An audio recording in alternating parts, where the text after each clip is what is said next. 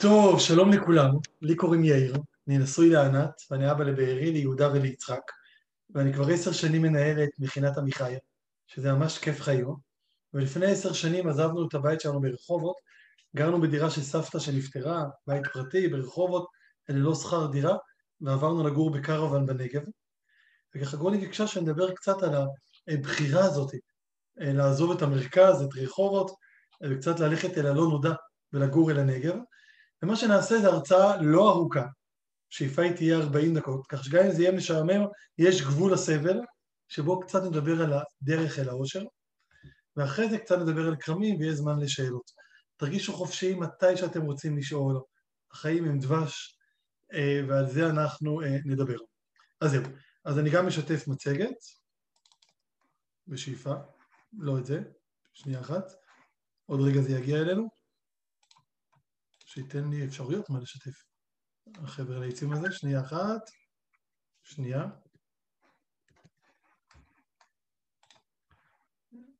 לא מצגת בטיחות, פחות מעניין אתכם. נו, מה יהיה? שנייה.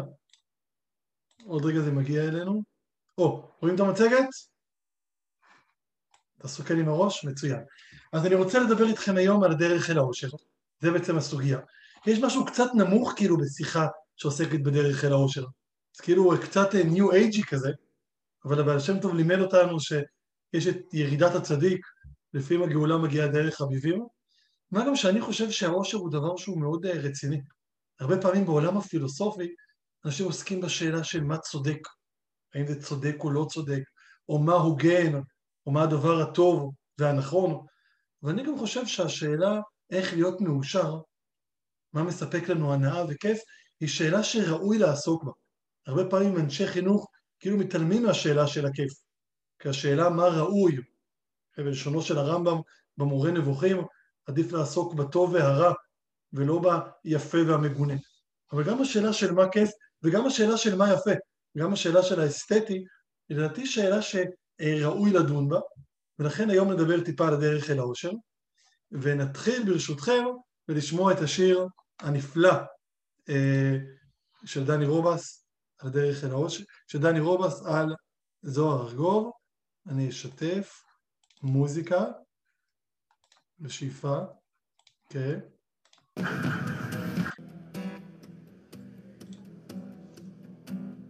מרחוק הוא שומע תפילות בית הכנסת מלא השיר מתחיל בבית כנסת ברחובות. הנרות הדולקים ריח ערב שבת שוב עולה. איך כולם התגאו בו הילד עם כל הזהב. והסוף כמו בקרב אבוד סוגר עליו.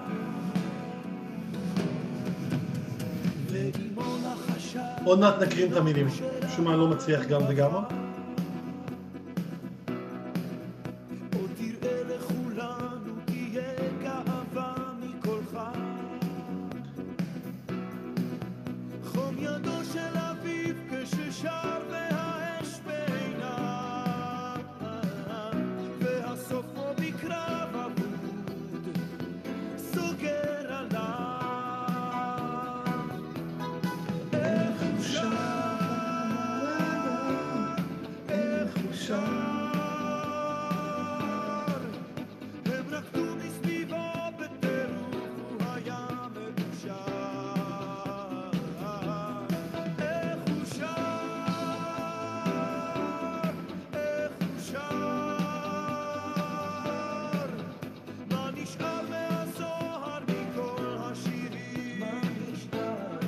בית אחד. הם סגדו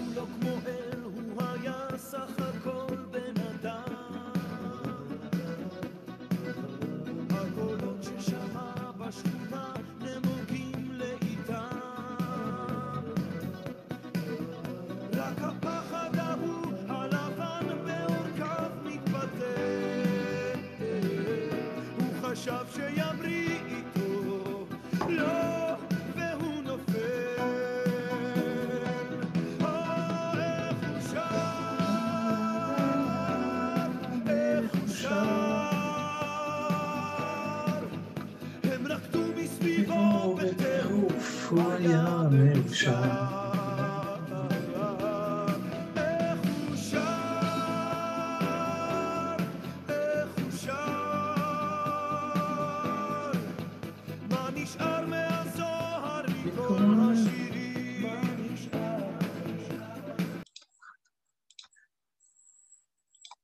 יפה.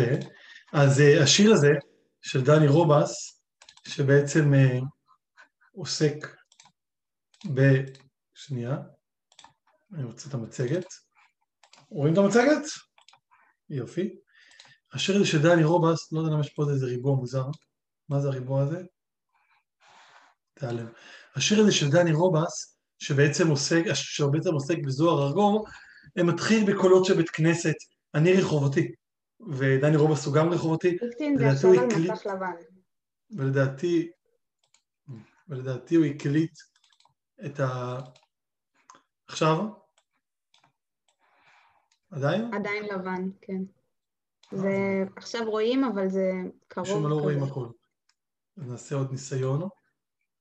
מה הבעיה שלך? תודה. זה מה שרציתי. share screen, basic. Hmm, יותר טוב, יופי. אז השיר הזה של דני רובס אה, מתחיל ב... אני רחובתי, ודני רובס הוא גם רחובתי, הוא גר לא רחוק מבית הוריי, אה, והוא מתחיל שם בתפילה, בקולות של הבית כנסת הספרדי. לדעתי הוא הקליט בבית כנסת אה, בסוף רחוב הרב דוד ישראל, ויש ערך, אה, ריח של ערב שבת, ואמא לוחשת לתינוק תהיה גאווה לכולך, ואז הוא שר, והוא היה מאושר, כי כולם רוקדים מסביבו בטירוף. והשאלה המעניינת זה, האם באמת הוא היה מאושר? עכשיו, ברור שכן, הם רקדו מסביבו בטירוף, הוא היה מאושר. השיר אומר את זה בפירוש. אבל אז מגיע הבית, הם סגדו לו כמו הוא היה סך הכל בן אדם, הקולות ששמע בשכונה, אותם קולות של בית כנסת, של משפחה, נמוגים לאיתם, רק הפחד ההוא הלבן בעורקיו מתפתל, רמז די עבה לכך שהוא לקח קוקאינה, הוא חשב בהרואינה, הוא חשב שימריא איתו, אך לא והוא נופל, איך הוא שר, מה נשאר מהזוהר, מכל השירים מה נשאר. אז מצד אחד השיר אומר שהוא היה מאושר, מצד שני בסופו של דבר הוא התאבד בכלא בראשון לציון, בתוך תא ליד איזה אה, אה, אסלה שמשתינים פנימה ומקיאים פנימה. בסופו של דבר הוא לא באמת היה מאושר. מי שראה את הסרט על זוהר, שהוא סרט מה זה מקסימו, יש שם את הסצנה הכל כך קשה, שהוא נכנס לאימא שלו הביתה ברחובות, וגונב לה את הטלוויזיה בשביל לקנות סמים, ולשלם על זה בשוק האפור. אז קשה להגיד שהוא היה מאושר. מצד שני, בעצם למה לא? הרי אדם שלוקח סמים, למה שהוא כן מאושר, הוא באותו זמן מחייך, אפשר לבדוק לו את הקצרים במוח ולראות שהאזור של העושר מגורה עם המון המון קצרים חשמליים. אז זה בעצם השאלה, איך להיות מאושר? האם אושר כזה שהוא אושר שבו אה, חברו אותי לאיזה מכונת תענוגות וכל היום אני אהיה מסומם זה אושר? האם זו אופציה טובה? כן, זו שאלה שפילוסופים עסקו בה. ג'ון סטוארט מיר, אחד מהפילוסופים החשובים והגדולים, פילוסוף אנגלי שמאוד השפיע על ההגות האמריקאית, יש לו משפט שבו הוא אומר נגד המורה שלו בנטם, שהוא אומר עדיף להיות סוקרטס מיוסר מאשר חזיר מאושר. שאם יהיה אפשר לחבר אותי לאיזה מכונת תענוגות, כמו איזה חזיר יבלות שיושב לו בבוץ וכל יום אני אהיה מאושר, אומר ג'ון סטוארט מיל, אני לא אבחר בזה. עכשיו, כשזה מגיע ממיל, זה אפילו יותר מעניין. כי גם מיל וגם המורה שלו בנטם הם תועלתנים שמאמינים שהדבר המוסרי זה שכמה שיותר עושר יהיה לכמה שיותר אנשים. אבל לעומת בנטם, מיל התלמיד שלו אומר שיש דרגות בעושר. אתם מבינים, יש הבדל אה, בין עושר שנגרם במהלך אה, יחסי מין בתוך זוגיות, שאתה נמצא עם הבן זוג שלך או הבת זוג שלך אה, באיזשהו קשר זוגי, לבין עושר שנגרם על ידי אוננות. סליחה על הדוגמה הגסה קצת. כי בסוף מאוננות ילד לא נולד מזה. ובסוף בדרך כלל אחרי שאתה צופה באיזה פורנו ומאונן, אתה בסוף לא באמת מרגיש מאושר, אתה מרגיש בעיקר מרוקן. יש הבדל אם אתה מזריק לעצמך סמים, אה, אמרופינים, או שאתה יוצא לריצת עשר קילומטר, ואז הגוף גם מזריק לעצמו אמרופינים, הגוף אה, מספק לעצמכם סוג של סם בזמן שאתם עושים מאמץ גופני ארוך, אבל זה אושר שהוא ברמה אחרת. יש כאן מעין דרגות באושר, שג'ון סטרויט מיל בספרו על התועלתנות, ממש עוסק בדרגות האלה של האושר, כן? הערת אגב על בנטם המורה שלו, בנטם אחרי שהוא מת ביקש שיחנתו אותו, על מנת שהוא יעמוד, יישב בכניסה לאוניברסיטה שלו באנגליה, לא קיימברידג' אלא אוניברסיטה אחרת, שכל התלמידים יראו אותו, הוא היה חנות. ואז התלמידים לקחו את הראש שלו ושיחקו איתו כדורגל עד שהראש נהרס, והיום יש שם ראש עשוי משעבה אה, וזכוכית, על מנת שהתלמידים יפסיקו לגנוב את הראש של בנטר. לפני שנה כתבתי את זה אה, בפוסט בפייסבוק באתר של אה, עובדות לא חשובות.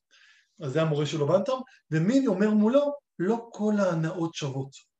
לא כל עושר שווה אחד לשני. העושר הזה, שזוהר ארגוב, כולם סוגדים לו כמו אל, אבל זה לא עושר אמיתי, כי הוא זקוק לאחרים על מנת להיות מאושר. והעושר הזה מהרואין הוא לא עושר אמיתי, כי הפחד ההוא הלבן בעורקיו מתפתל. הוא חשב שימריא איתו, אך לא והוא נופל. ובסוף, מה נשאר מהזוהר, מכל השירים, מה נשאר? כי בסוף הוא מתאבד בתא. וההבדל הזה בין עושר אמיתי לעושר לא אמיתי, מזכיר אולי את הגמרא ממסכת שבת, שמדברת על שמחה מול שמחה של מצווה, הוא דבר שצריך לנסות ולהבין אותו. כי אני יכול להיות מאושר על ידי כך שאני אשן ג'וינט בערב, אבל אם אני אצא לריצה והגוף יזריק את אותם חומרים למוח, זה יהיה אושר אחר. זה ההבדל בין אוננות לבין אושר למהלך יחסי מין זוגיים. יש הבדל ביניהם, וזו האמירה של מין אה, שפה ציטטתי. וכשאנחנו רוצים לעסוק באושר, אז נראה לי שראש וראשון לכל הפילוסופים זה אריסטו. אז נגיד כמה מילים על אריסטו, חי במאה הערבית לפני הספירה, אה, ביוון.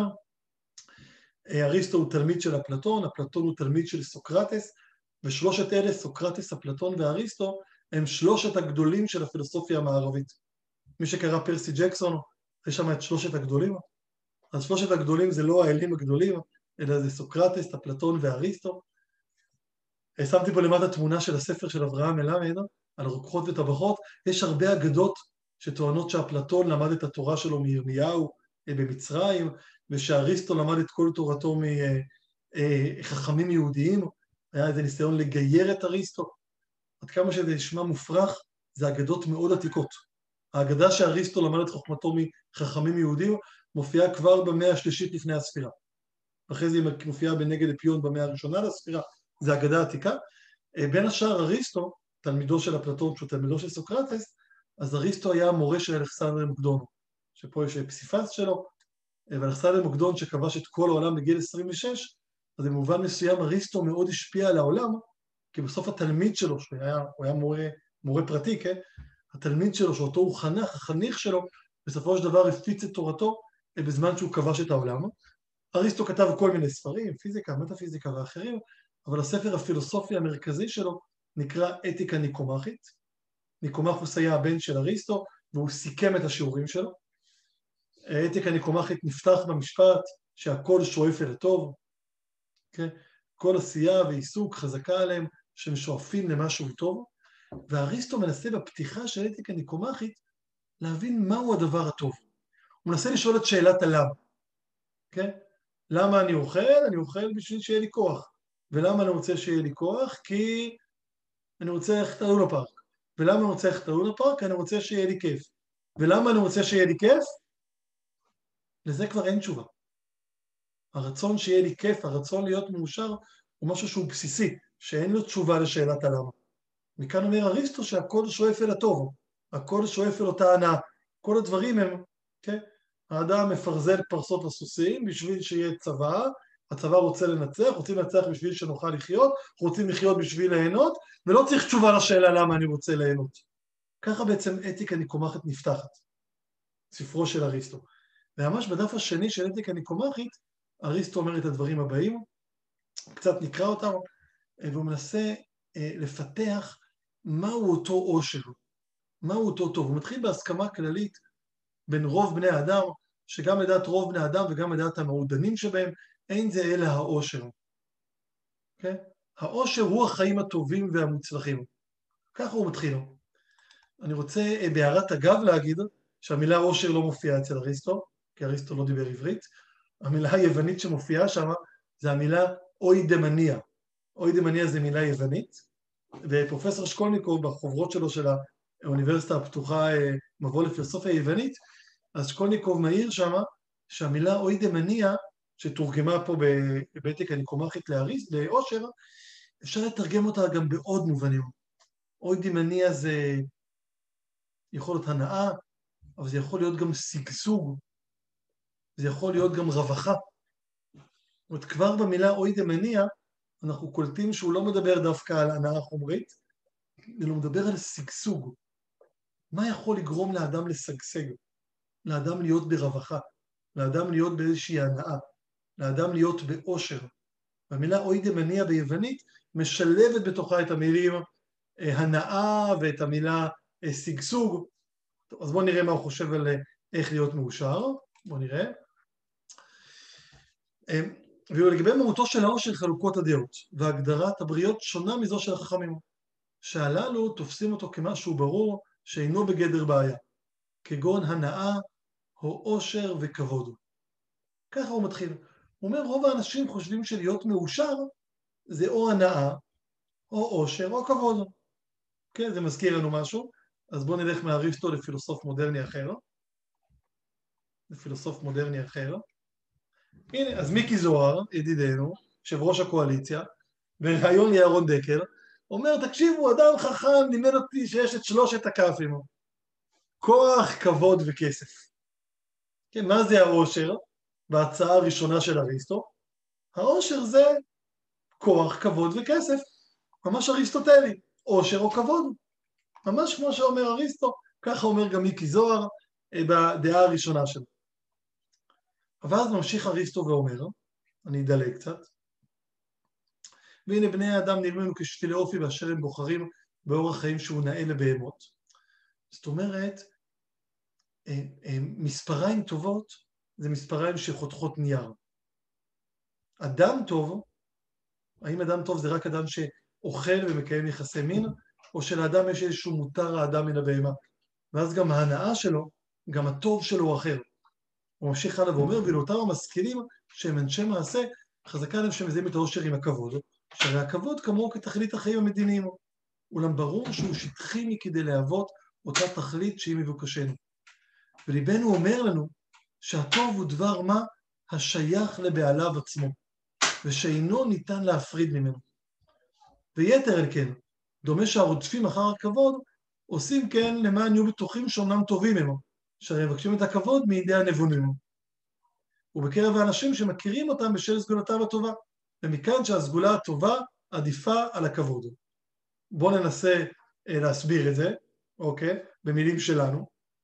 אומר אריסטו, אם הכבוד זה העושר, אז הוא אומר שהעושר הוא לא תלוי בי עצמי, הוא לא אוטרקי, הוא כאילו תלוי באחרים. אני צריך בשביל להיות מאושר שאחרים ימחיאו לי כפיים, וואו, טיקטיר, שיעור מצוין. אם ככה, אז העושר הוא לא תלוי בי, הוא כל הזמן תלוי באחרים. אם העושר זה הכבוד, אז אני לא תלוי בעצמי, אני תלוי באחרים. ולכן אומר אריסטו, יותר מזה, מי אני רוצה שיכבד אותי? הרי אם יכבדו אותי אה, דרדקים בגן ילדים, אני לא ארגיש מאושר. אני רוצה שיכבדו אותי אנשים שהם רמי מעלה, אנשים שהם חכמים ונבונים. אז אם ככה, בעצם אני מכיר בכך שהחוכמה והתבונה היא מעל הכבוד. כי אני רוצה שהם יכבדו אותי. לכן אומר אריסטו, העושר חייב להיות משהו שטמון בי עצמי. ממשיך אריסטו ואומר, העושר הוא הסגולה הטובה. ביוונית ארטה, או בלטינית וירצ'יו, בעברית מתורגם לסגולה הטובה, או בלשונו של הרמב"ם, המורה נבוכים, המידה הטובה. המידה הטובה, הסגולה הטובה, היא הדרך להיות מאושר. כי הסגולה הטובה אומר שאני עושה כל דבר בצורה שהיא מכוונת. אני לא קמצן ואני לא פזרן, ואני חי לפי הסגולה הטובה. בדרך האמצע. אני לא פחדן, נוג לב, אבל אני גם לא איזשהו טיפש שמתגרה בכלב רוטוויילר, אלא אני חי באומץ לב. כן, סוקרטס מנה חמש סגולות טובות, שזה החוכמה, אומץ הלב, הצדק, המתינות והחסידות. זה חמשת הסגולות הטובות של סוקרטס. אצל אריסטו המידה, הסגולה הטובה קשורה לדרך האמצע, אבל הסגולה הטובה בנויה בי. ואדם שיחיה עם הסגולה הטובה, על פי אריסטו בעצם יהיה מאושר. כי הוא חי חיים מכוונים. כמו שמספריים טובות זה מספריים שחותכות, ומספריים שלא טובות זה מספריים שלא חותכות נייר, אוקיי? וסיר טוב זה סיר שאפשר לבשל בו, וסיר לא טוב הוא סיר ששורף את האורז. ככה אדם טוב זה אדם שחי לפי הסגולה הטובה. ומי שחי לפי הסגולה הטובה, אומר אריסטו, בטווח הארוך הוא יהיה מאושר. זו הטענה של אריסטו. יש באיזה מימד אגואיסטי, כן? אי שם במאה ה-18, קאנט יחשוב שבשביל לעשות מעשה טוב חייבת להיות גם כוונה. אדם שנותן צדקה על מנת שיעריצו אותו הוא אדם לא טוב. אצל אריסטו זה לא ככה. אצל אריסטו זה בסדר שאני אגואיסט. זה בסדר שהמטרה שלי היא שאני אהיה מאושר. אבל הדרך אל האושר לא תלויה באחרים. הדרך אל האושר תלויה בי עצמי אם אני אצליח לחיות לפי הסגולה הטובה.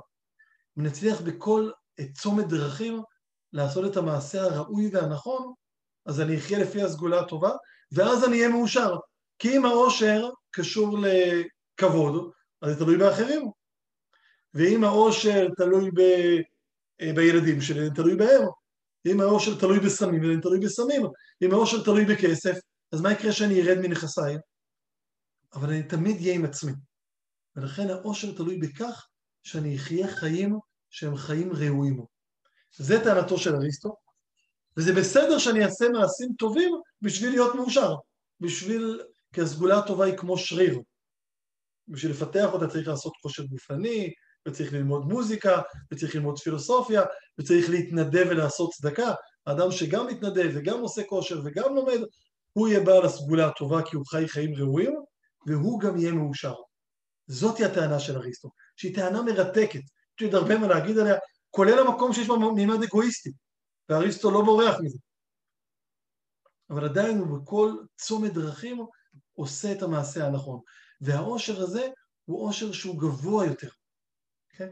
אני מנסה לחשוב איפה פגשתי אנשים מאושרים בחיי, אז ממש בתור בחור צעיר הגעתי לקמונה של חבר'ה מהשומר הצעיר, או מדרור ישראל, שחבר'ה בדרום תל אביב, והתנדבו עם ילדי העובדים הזרים. העברתי להם איזושהי הרצאה על יהדות, ואני זוכר שפגשתי מולי אנשים מוארים, אנשים מאושרים, אנשים שחיים חיים ראויים, ומתוך זה הם גם מאושרים. זהו, בהמשך הספר אריסטו מציע עוד דרך לסגולה הטובה, שקשורה לחיים העיוניים, אדם שכל היום לומד לשמה, לא לומד בשביל מבחן, או לא לומד בשביל מקצוע, אלא לומד בשביל ללמוד, הוא גם חי בסגולה הטובה. והיחס הזה בין הסגולה הטובה של המידה הטובה של דרך האמצע, לבין מה שמופיע בפרק שמיני של חיי העיון, פרנס המון המון פילוסופים שדיברו על היחס בין שניהם. יש לו גם עושר של החיים המדיניים, של אדם שחי למען המולדת, על מנת, לא דווקא המולדת, העיר מדינה היוונית לא הייתה מדינה, כן? אדם שחי למען החברה, למען הקמת חברת מופת, הוא אדם מאושר, כי הוא חי חיים ראויים, חיים של חיי עיון, חיים מדיניים של חברה, וחיים שבהם אני עובד על הסגולה הטובה שלי, ובכל צומת אני בוחר את הבחירה הנכונה. עכשיו, אני יכול להשיג עושר הנאי, עושר רגעי, מצפייה בפורנוגרפיה, או עושר רגעי מסמים, אבל העושר היותר גבוה הוא שאני חי חיים מלאים, כי אז אני חי חיים טובים. וזה עושר שהוא שונה מכוח כבוד וכסף, שלהם אריסטו ממש מתייחס. כוח, כבוד וכסף, שהם בעצם אדם, שרוד... אדם שחי חיים למען הכבוד, אז הוא כל הזמן עסוק בכך שאנשים יכבדו אותו, כן? הוא דורס את עצמו, הוא משפיל את עצמו עד עפר על מנת שיכבדו אותו. אז בעצם הוא אדם שפל, כי הוא משפיל את עצמו. זה משפט של עגנון, כן? שאדם שרודף אחרי הכבוד, כל הזמן עסוק בלהשפיל את עצמו בשביל הכבוד. אז הוא בעצם חי חיים שפלים. אף אחד גם לא באמת מכבד אותו. כי מי שרודף אחרי הכבוד, הכבוד, הכבוד בורח ממנו. ועם זה אני רוצה לפתוח. אין עוד הרבה, לא לדאוג. טוב, אמ, אה, בשיר הנפלא של משינה, אני מתלבט אם להשמיע לכם אותו, אוקיי? שוב יוצא... אה, בואו נשמע אותו רגע אחד בשביל השעשוע, נשמע אולי רק חלק, ואז... אה, הבעיה שהוא רוצה בשביל שאני אשמיע מוזיקה, שאני אשמיע רק את המוזיקה, חכו רגע. שנייה, שנייה זה בא.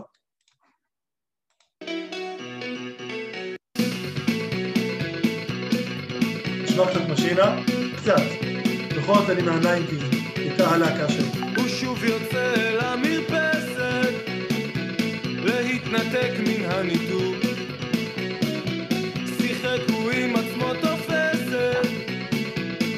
לא מצא לזה צידוק.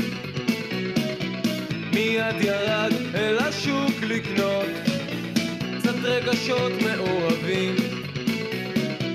אך מכיוון שאין סחורה כזאת, כן, הוא הלך לקנות רגשות.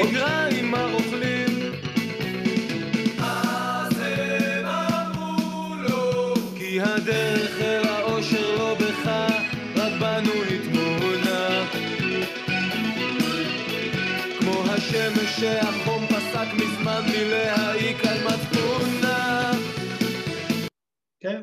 אז בעצם אה, משינה, שעוסקים גם בשאלת העושר, כן? אומרים לו שהעושר, שמי שרודף אחרי העושר לא יקבל אותו.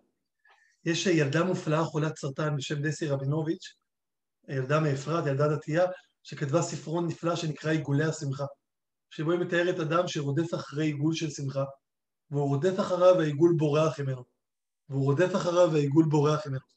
ואז בסוף בייאושו הוא יושב על איזה גדם של עץ, ואז העיגול שמחה נכנס בתוכו. ברגע שהוא מפסיק לרדוף אחרי העושר, פתאום העושר מגיע אליו. התחלנו גם בקצת ג'ון סטרואט מילר, והמשכנו באריסטו, שמזהה את העושר עם המידה הטובה, עם אדם שחי אה, חיים ראויים. אני רוצה על זה להרחיב ברבע שעה שנותרה לי, לא הרבה, ולדבר קצת על מיכה גודמן ועל ספרו הנפלא, חזרה בלי תשובה, ספר שנראה לי שהוא תמצית החיים המכיניים. כאילו מיכה גודמן אמר, בואו נכתוב ספר על מכינות, אוקיי? מיכה גודמן מתחיל בספר בהתחלה, כל הפרק הראשון נמצא בקריאה בחינם באתר שנקרא עברית, אתר שרוצה למכור לכם את הספר לטאבלט, אבל הוא נותן את הפרק הראשון בחינם, אז חלק מהספר אה, ציטטתי שמה. הוא מתחיל בדיאלוג שלו שהוא נותן שלוש סיבות למה לא להיות דתי. כן, אם אדם יגיד, אני לא רוצה להיות דתי, אתם יודעים למה?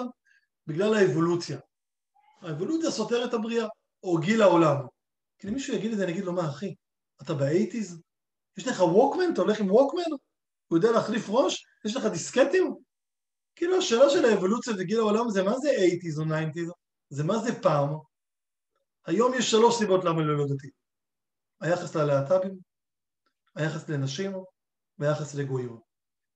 המחשבה שבבנק יש לי מנהלת בנק ויש לי רופאה שמטפלת בי, כשאני מגיע לבית כנסת האישה נמצאת מעבר לפרגוד ולא עולה לתורה, היא סיבה מאוד מאוד רצינית למה לא להיות דתי. ומי שיגיד לזה, אין לי באמת תשובה טובה בשבילו. או היחס ללהט"בים, או תפיסת האתה וחרטנו. יש שלוש סיבות רציניות מאוד למה אם יש כאן אנשים דתיים בקהל, הם צריכים לחשוב על דרכם. כן, למרות שאפשר גם להיות אולי אה, סוג של דתי מודרני, לא אדם דתי. להגיד למרות הכל אני בעד שוויון לנשים, ובעד שוויון ללהט"בים, ובעד שוויון לגויים. זה אפשרי, זה לא בלתי אפשרי. זה לא סתירה שהיא לגמרי חזיתית. אבל יש שלוש סיבות למה לא להיות דתי, וככה מיכה מתחיל את ספרו חזרה בלי תשובה. כן, בואו קצת נראה את זה. כן, שלוש סיבות. אה, בעולם המודרני שייך ראשת ממשלה, נשיאת בית משפט עליון, או מנכ"לית של תאגיד, זה עולם שבו ברמה העקרונית כל האפשרויות פתוחות לפני נשים, הבעיה שהעולם הזה לא כולל בתוכו את בית הכנסת. בית הכנסת נאסר אנשים להיות שליחות ציבור. כאילו השאלה, יש אלוהים, אין אלוהים, היא כאילו קצת פחות רלוונטית. זו סיבה מאוד מאוד רצינית, העובדה שהאדם נדרש כשהוא מגיע לבית כנסת, כן, נקרא לו טיפה, הפער בין העולם המודרני לבין העולם הדתי, פוער פער בנפשם של דתיים אורתודוקסים לא מעטים. מה עליהם לעשות? האם הם נדרשים לכבות האינטואיציה המוסרית שלהם, קצת כמו בעקדה, בשם המחויבות הדתית? וזו סיבה רצינית למה אדם יכול לא להגיד שהוא לא מעוניין להיות דתי. למרות שאולי אפשר לפתור את זה. ומיכה ממשיך, והוא מונה שלוש סיבות למה לא להיות חילוני. ושלושת הסיבות האלה, עוד שניה נקרא לזה, מתוך כישלון החילוניות, זה הבדידות, זה חוסר המשמעות, זה חורבן המשפחה. אולי הם קשורים זה לזה. זאת אולי בחברה שמרנית שבה אישה במטבח, המשפחה יותר נשמרת, יש פחות גירושים, אולי בחברה שבה אתה מאמין באתה בחרתנו יש יותר משמעות, אבל שלושת הסיבות האלה הן סיבות רציניות למה לא להיות חילוני. בואו נקרא אותם רגע בתוך הספר שלו. לפרויקט החילוני היו תוצאות לא מתוכננות. הוא גרם לאנשים ונשים להיות מנוכרים יותר ובודדים יותר. אירופה החילונית והמודרנית מתכווצת ומזדקנת. מספר שלוש זה הערת שוליים שהוא מביא מחקרים לזה. ולא רק אירופה, ברחבי העולם. ככל שהחילון מתפשט, כך מוסד המשפחה דועך. שיעור גירושין מזנק, שיעורי ילודה קטנים, אלו פורותיה של אחד מהאמונות העיקריות של החילוניות הנאורה, האינדיבידואליזם. האינדיבידואליזם מעמיד את רצונו של הפרט, את רצונו הפרטי של האדם במרכז, ולעמדה הזאת יש השלכות.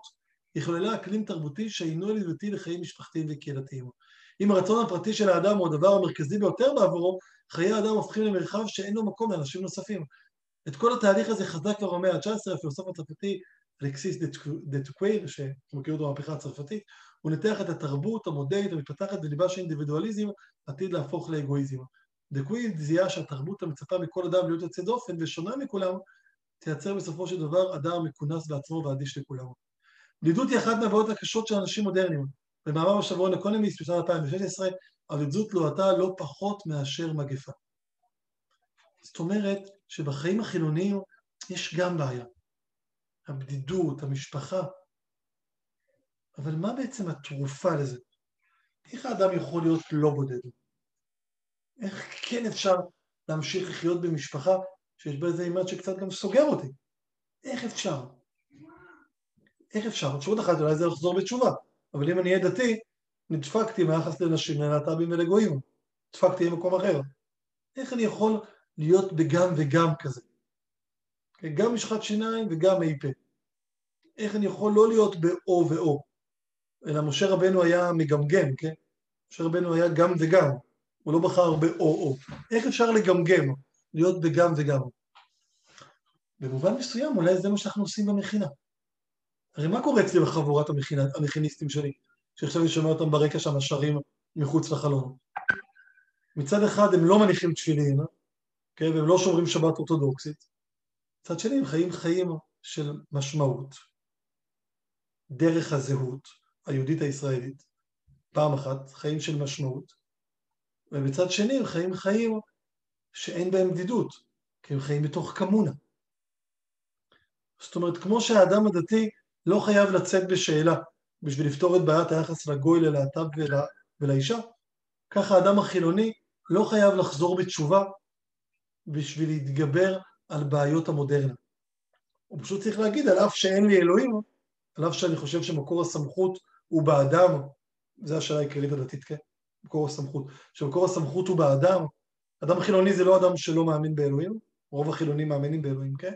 אדם חילוני זה אדם שמאמין בגדולת האדם. אדם שמאמין שמקור הסמכות נמצא באדם ולא באל. זו הגדרה פוזיטיבית ולא שלילית. כן? לא מה הוא לא, זה לא שהוא לא דתי, אלא מה הוא כן. הוא כן מאמין במקור סמכות באדם. האדם החילוני לא צריך לחזור בתשובה בשביל להיפטר מהרעות האלה. הוא פשוט צריך להגיע למכינה. כן?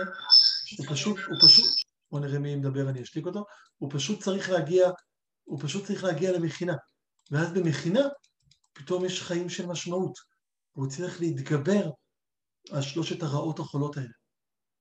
ובמובן העמוק יותר, הוא מצליח להיות מאושר. כי החיים הראויים הם חיים מאושרים. ובשביל לחיות חיים ראויים, אני לא יכול להיות בודד. אדם שינסה, כן, מתמחה בטלפתיה, כונס בתוך עצמו, מנסה באמבטיה להושיע את עמו, כמו שאומרים שותי הנבואה, אדם כזה לא יצליח להיות מאושר. לשבת בראש ההר ולעשות יוגה, כמו שעובר יובל נוח הררי, זאת לא הדרך. הדרך זה חיים של משמעות, שיש בהם זהות, ומצד שני, יש בהם איזושהי משימה. ואז כשיש משימה, אני פתאום חי את הסגולה הטובה של אריסטו. עכשיו עוד פעם, שימו לב, אני מדבר פה על גישה שיש בה מימד אגואיסטי. כן, לא חי את החיים המשימתיים, כי עכשיו אני צריך להציל את ילדי הבדואים בנגב. אבל אם אני לוקח לעצמי בקמונה עם חברים, להקים קמונה שתחיה בבאר שבע, וכל בוקר תתנדב בתל שבע, על מנת לעזור לאותם בדואים ולהביא אותם למאה ה-21 על ידי חינוך טכנולוגי, אני אחיה חיים שיש בהם משמעות, שאין בהם בדידות, שיש בהם פן של משפחה דרך הקמונה, והקמונה מורכבת ממשפחות אה, זוגיות, לא משנה אם זוגיות הטרוסקסואלית, או, הומו, או הומוסקסואלית, או לסבית, כן? מה שהקמונה מורכבת מזוגות, ממשפחות, אבל פתאום זה משפחות שחיות עם משמעות. זהו. אני חייב רק לסייג את דבריי ולהגיד שזה לא מחייב דווקא לחיות חיים ציונים, כן? יכול להיות שאדם יגיד שקהילת המשמעות שלו זה להציל את הלוויתנים באלסקה. וגם אז הוא יחיה חיים מאושרים. תן לו איזה קהילה קוסמופוליטית שהוא יצטרף אליה, הוא יהיה חבר בדרך האינטרנט, הוא ייסע לאלסקה בשביל לחפש ציידי לוויתנים ולעצור אותם, ויהיה לו חיים של משמעות. ולמרות הכל, כיהודי ישראלי, אני חושב שהחיים בעלי המשמעות שלנו קשורים לזהות הפרטיקולרית שלנו, שהיא זהות יהודית ישראלית. אז תראי סרטון ביוטיוב, אני בא, תפנה לכם עוד חמש דקות. זה היה הבן שלי יהודה. אה, אז אה, אה, אני ממש לקראת סיום, אמרנו 45 דקות, אבל אני גם חייב לדבר על כרמים, וגם אני חייב לדבר על מה שקרה אתמול. כן, האירוע המרכזי של אתמול זה כמובן לא הבחירות בארצות הברית, כן? אלא זה פטירתו של הרב, פרופסור, סר יונתן זקס. יונתן זקס היה הרב הראשי ליהודי אנגליה, אבל הוא גם היה דוקטור לפילוסופיה שלימד בקיימברידג'. כבר זה מעניין. תארו לכם שהרב הראשי לישראל, במקום שיהיה רק פוסק הלכתי שיוצא נגד רפורמים ונגד נשים, שהרב הראשי לישראל יהיה דוקטור לפילוסופיה שמלמד באוניברסיטה העברית. איזה כיף זה יהיה. אה, והוא גם חבר בית הלורדים, והוא גם קיבל תואר אבירות מהמלכה, לכן תמיד קוראים לו הרב סר יונתן זקס, אה, או הרב סר פרופסור יונתן זקס. הוא נפטר אתמול, אה, אף פעם לא פגשתי אותו, אבל בהרבה מובנים הוא היה מורי ורבי, כי אני חושב שבחמשת השנים האחרונות ממש כל שבת קורא בספריו, ולדעתי קראתי את כל ספריו שיצאו בעברית, והפטירה שלו היא אה, אירוע עצוב, אז לכבוד זה הוספתי אתמול בלילה, אה, טוב, יש לי עוד כמה דברים פה לדבר עליהם. אה, אני אקריא איזושהי פסקה של יונתן זקס, בוא נראה גם את התמונה שלו, הנה הוא פה. על פי זקס האוסר מצוי בשלושה דברים מרכזיים, זהות, משמעות ובעשייה השואפת לתיקון עולם. והבאתי כאן ציטוט מתוך ספרו לרפא עולם שבור. העושר היא היכולת לומר, חייתי למען ערכים מסוימים ופעלתי לפיהם. הייתי חלק ממשפחה שבה חיבקתי וחובקתי. הייתי חלק מקהילה, כיבדתי את מסרותיה. הייתי נכון לעזור לבניה, וידעתי שהם נכונים להושיט לי את ידם. לא שאלתי רק מה אני יכול לקחת, אלא גם מה אני יכול לתרום. לדעת ששינית משהו, שבשנותיך המעטות מדי על פני האדמה, הודעת את רוחו של מישהו. הקלת מעל כתפיו של מישהו את עול הבדידות או העוני. הענקת רגע של חסד או צדק לעולם שלא היה מתקיים בלעדיך. העושר על פי זקס הוא על ידי כך שאדם חי חיי זהות בתוך קהילה פרטיקולרית, יכולה להיות קהילת מחבקי העצים, יכולה להיות קהילה יהודית, יכולה להיות קהילה ישראלית ציונית, ושם יש לו משמעות ועשייה לשאיפה מתקנת עולמו. הדרך לפתור את הפלונטר של החילוניות שמיכה גודמן מציע, היא לא לחזור בתשובה, כי שם יש פלונטר אחר. אפשר לחזור בתשובה. גם בחיים הדתיים יש משמעות. יש קהילה ויש משמעות ויש שאיפה לתיקון עולם, אבל לא חובה לחזור בתשובה. הדרך היא דרך אחרת, היא דרך קהילת משמעות. ולכן כתוב פה community. יש לי פה עוד אה, אה, דבר אחד קצת אולי אה, מערך פרום. אז ערך פרום בספרו הנפלא אמנות האהבה, עוד הוגה דעות יהודי, ניאו-מרקסיסט, הסיקסטיז בארצות הברית, כן? אחרי שהוא היגר מגרמניה. אז א', יש פה איזו כתבה מוויינט שיאיר בן דוד כתב, דוקטור יאיר בן דוד כתב ספר שנקרא הדרך אל העושר, שבו הוא טוען שהדרך אל העושר קשורה לנתינה, על ידי מחקרים כמותיים שהוא עשה. הוא עשה מחקרים כמותניים על הרבה הרבה אנשים, ובדק מי יותר מאושר, וגילה מספרית בארץ ובעולם, שאנשים שמתנדבים מאושרים יותר. הכתבה כאן בוויינט, אפשר למצוא אותה, היא תקציר של הספר, ויש לו ספר מלא בנתונים. אוקיי? ובספר אומנות האהבה, אומר ערך פרום, הרבה אנשים אומרים, וואו, הלוואי שהייתה לי אהבה. הלוואי שאני אוהב אתכם. כן, אבל מה זה אהבה? אני מאוד מאוד אוהב את אשתי, כן, ולכן כשהיא מתקשרת אליי בשלוש בלילה שהיא נתקעה בכביש עם פאנצ'ר, אני נכנס לאוטו ונוסע לעזור לה. איזה מעצבן זה. אני מאוד אוהב את אשתי, ולכן בלילה שהבן שלי בוכה, אני קם להחליף לו חיתול. למרות שאני יכול לעשות עצמי ישן ולתת לה לקום, כי בסוף אני אתעורר מהבכי. אבל ערך פרום מחדש לנו שאהבה אמיתית היא נתינה. שאפשר להחליף את האהבה בנתינה.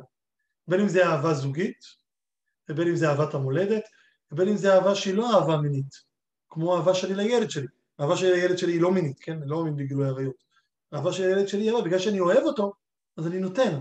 אני קם בשבילו באמצע הלילה. והדרך אל האושר קשורה לאהבה, אבל אהבה היא נתינה. והיא זהות, והיא משפחה. והדרך להגיע היא דרך קהילת משמעות. אז בואו נעשה קלוזר על הכל. התחלנו באריסטו, אריסטו סוער מהי הדרך אל העושר. הוא בהתחלה מציע את הרעיון שהדרך אל העושר זה הכבוד, כוח, כבוד וכסף. הוא שולל את הרעיון של כוח, כבוד וכסף, כי אז העושר שלי תלוי באחרים ולא בעצמי. הוא מציע שהעושר האמיתי הוא הסגולה הטובה.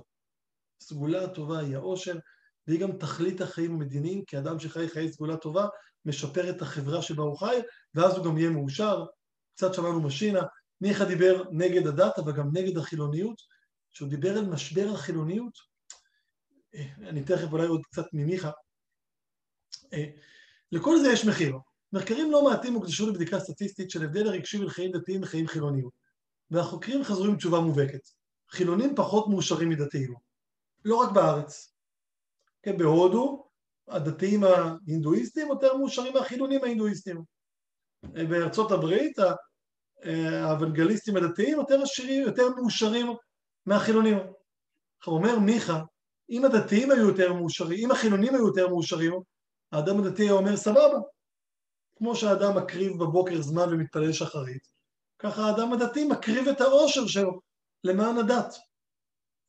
אבל אם, החיל... אבל אם הדתיים יותר מאושרים, אז למה החילוני מקריב את העושר שלו? מחקרים שונים בדקו לטענה ובשיטות שונות, וכולם העלו שאדם שבוחר בחיים חילונים, בוחר על פי רוב מבלי דת בחיים פחות מאושרים. כן, זה מחירים סטטיסטיים כמובן. הידיעות לכך, את מחיר העושר משלמים דווקא החילונים, חושפת קשר רעיוני של החילוניות. אילו המסקנה הייתה הפוכה, שחיים דתיים פוגעים ברמת העושר, הממצאים האלה היו לא מהווים בעיה או אתגר. האדם הדתי היה מסביר שהוא מקריב נתח מן העושר למען האל. אך למען מי ולמען מה מקריבים החילונים את העושר שלהם? אם, אם המחקרים מדויקים, אז בלב הקיום החילוני מסתתר אבסורד. הוא מסיים בשאלה, האם יש מוצא מהמצוקה הרגשית של האדם המערבי המודרני? והתשובה שלי נמצאת כאן בקהילת משמעות.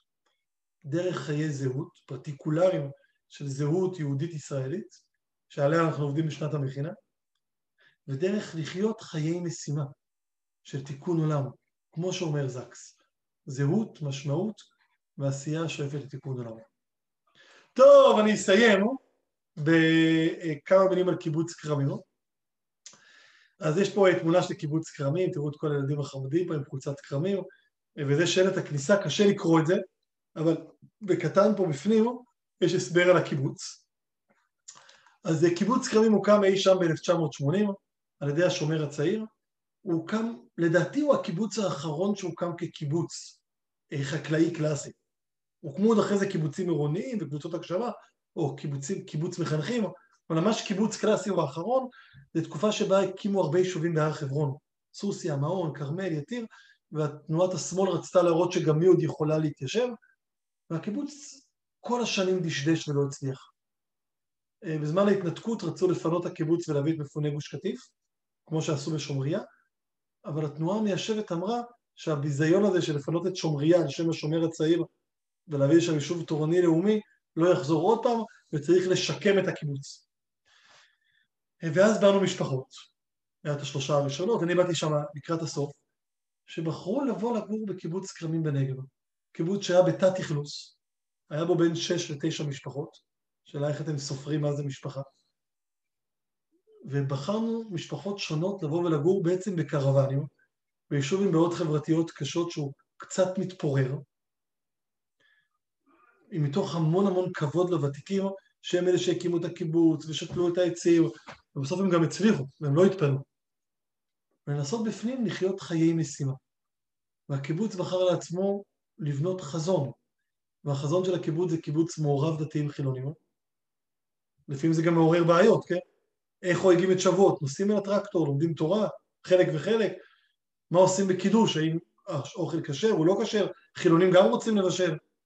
כן, בכרמים בכל קידוש יש שולחן כשר דתי וכשר חילוני. כי החילונים לא הסכימו רק להביא אוכל קנוי, הם אומרים שגם הם רוצים לבשל להורים הקהילתיים. זה אומר שהילדים הקטנים שלי שאנחנו שומרי כשרות, צריכים כבר מגיל צעיר לדעת איפה הם אוכלים ואיפה לא. קיבוץ מעורב דתיים חילונים, קיבוץ שהוא חקלאי, זה חלק מהחזון שלו, וקיבוץ שהוא אקולוגי. זאת אומרת שאני לא יכול להגיע עם האוטו הביתה להוריד קניות, כי אנחנו נוסעים רק על השביל ההיקפי, ובין הבתים הילדים יכולים להתרוצץ חופשי, אבל יש לזה גם מחיר להיות קיבוץ אקולוגי. זה אומר שבלילה הקיבוץ כמעט לא מואר, בשביל לא ליצור זיהום אור. ואז אנחנו חיים חיי משימה. אנחנו קמים בבוקר ויש לנו חזון. איך חיים ביחד דתיים וחילונים? איך מציינים את טקס רבין שהיה פה שלשום, שציינו אותו, בקהילה שיש בה ימין ושמאל דתיים וחילונים? מה אנחנו עושים עם החקלאות שלא מרוויחה כסף? מה אנחנו עושים עם החקלאות? מה אנחנו עושים בתור קיבוץ אקולוגי? מה אנחנו עושים עם הפרדת הפסולת? ועכשיו עם הקורונה, שפתאום צריך לאכול בחד פעמי לפי הנהלים. זה מעורר הרבה הרבה קשיים גם, אבל זה גם מאפשר לנו להיות מאושרים, כי אנחנו חיים חיי משימה. וזה בעצם מה שאני רוצה להציע לכם. שימו לב שאני לא מדבר איתכם כרגע על uh, כמה חשוב ליישב את הנגב, על בן גוריון, הרי אני יכול עכשיו לקרוא איתכם את משמעות הנגב של בן גוריון. יש לבן גוריון שני מאמרים חשובים על הנגב, משמעות הנגב, ומאמר דרומה, שבשניהם הוא קורא לחבר'ה צעירים ליישב את הנגב. אני יכול הרי עכשיו ללמד אתכם בן גוריון. יש לי שיעור אחר שנמצא גם ביוטיוב וגם בפודקאסט, שמדבר על אתגרי הנגב ועל הנגב כאופציה להצלחה, ליזמות חברתית, שבמרכז לא תצליח, ובנגב זה ארץ ההזדמנויות ליזמויות. אז אני לא רוצה לדבר איתכם על איך צריך לעזור. אני רוצה להגיד לכם שאם אתם רוצים לחיות חיי עושר ולהתגבר על שלושת הבעיות שהציג מיכה, בלי לחזור בתשובה, לחיות חיי משמעות, אתם רוצים ללכת בעקבותיו של הרב זקס שנפטר אתמול, אז צריך זהות, משמעות ועשייה לתיקון עולם. ואז האדם חי את חיי הסגולה הטובה, והעושר תלוי בתוך עצמו. אז זה הדברים. אה, אם יש שאלות, אז זה הזמן לשאלות, כמו שהבטחתי, 40 דקות. אז האם יש אה, שאלות על כל הדברים? אני איתכם. אם לא, אז נעשה קלוזר. איקטין, תוכל לשתף מה גרם לך אישית לעשות את ההחלטה הזאת ולעבור אה, לקיבוץ אה, שנמצא יחסית בפריפריה? כן, מצוין. שאלה מצוינת. אז כמו שאמרנו, ניהלתי שנתיים את מכינת לכיש וגרתי בקיבוץ בית גוברין. מסיבות שונות לא יכולתי להישאר שם. עברתי שנתיים לרחובות, קודם כל עברתי לרחובות, כי אני צריך מקום לגור. היה, ש... היה שם סבתא שנפטרה עם בית ללא שכר דירה, כמו שאמרתי, וכשגרנו ברחובות הרגשנו שאנחנו רוצים יותר. על אף שגרנו ליד ההורים, על אף שגרנו מטר מהקניון, הרגשנו שבשביל להיות מאושרים אנחנו צריכים קהילה. ולא סתם קהילה של שכנים שגרים אחד ליד השני, אלא קהילה שיש לה משימה, שלוקחת על עצמה משימה משותפת, ואז הקהילתיות נראית אחרת. אני והשכנים שלי, קיבוץ קמים כל אחד מקבל את המשכורת לעצמו, אבל אנחנו עדיין מנהלים משק משותף. זאת אומרת, אני והשכנים שלי, אנחנו שותפים לעסק, אנחנו מנהלים ביחד את המשק, דרך הוועדות.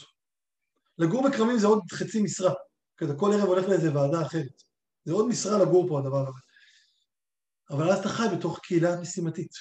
הילדים שלך גדלים בתוך תחושה של חזון, שבהם יש משימה שצריך לעשות. ואני באמת חושב שזה גורם לנו כמשפחה להיות מאושרים יותר. חלק מרכזי מזה הייתה הקהילה. אמרתי, הקהילה הוותיקה הייתה קהילה קצת מורכבת לנו, אבל הקהילה הצעירה של אנשים בני גילנו, עברנו לכאן אה, כשיהודה נולד פחות או יותר, זוגות צעירים עם ילד אחד או שניים, והקהילות קצת מותאמות לזה. זאת אומרת שהחבר'ה אה, בוגרים שלי מלכיש הקימו את הגרעין בחולית, שאני מקווה שתראיינו אותם פה מתישהו, אז הם הקימו חבר'ה צעירים... משעמם לי. אני כבר בא, יהודה. משעמם לי. אני בא לי. אז הם הקימו, הם הקימו קהילה של חבר'ה צעירים. אני הבטחתי להם שאם מקימים קהילה בחולית, אז אני פעם בשבועיים בא להעביר להם שיעור פילוסופיה, ואני קונה להם שישיית בירות שתהיה להם במקרר. כי השילוב הזה שהם בערב שותים בירה ולומדים דף גמרא, הוא שילוב מרתק. הוא שילוב שמאפשר לנו לחיות חיי משמעות, שיש בהם גם כיף קהילתי. אז זה ככה הדברים. אני אפסיק את ההקלטה. אני מאמין שגם אתם יכולים, שהדרך אל האושר נמצאת בכולנו, ונמצאת בחיי משימה. היא יכולה להיות משימה לא ציונית, אמרתי, להצטרף לקהילת מחבקי העצים, אבל אם תצטרפו לקהילה שיש בה גם מימד של זהות, אז שם תהיו מאושרים. ואני רוצה לאחל לכם שתגיעו אל האוי דמניה, אל אותו עושר אריסטוטלי. אני רוצה לאחל לכם שיהיה לכם ילדים מתוקים כמו יהודה. ביי! ותחיו חיים מלאי משמעות. תודה רבה. עוד. שאלות אם יש?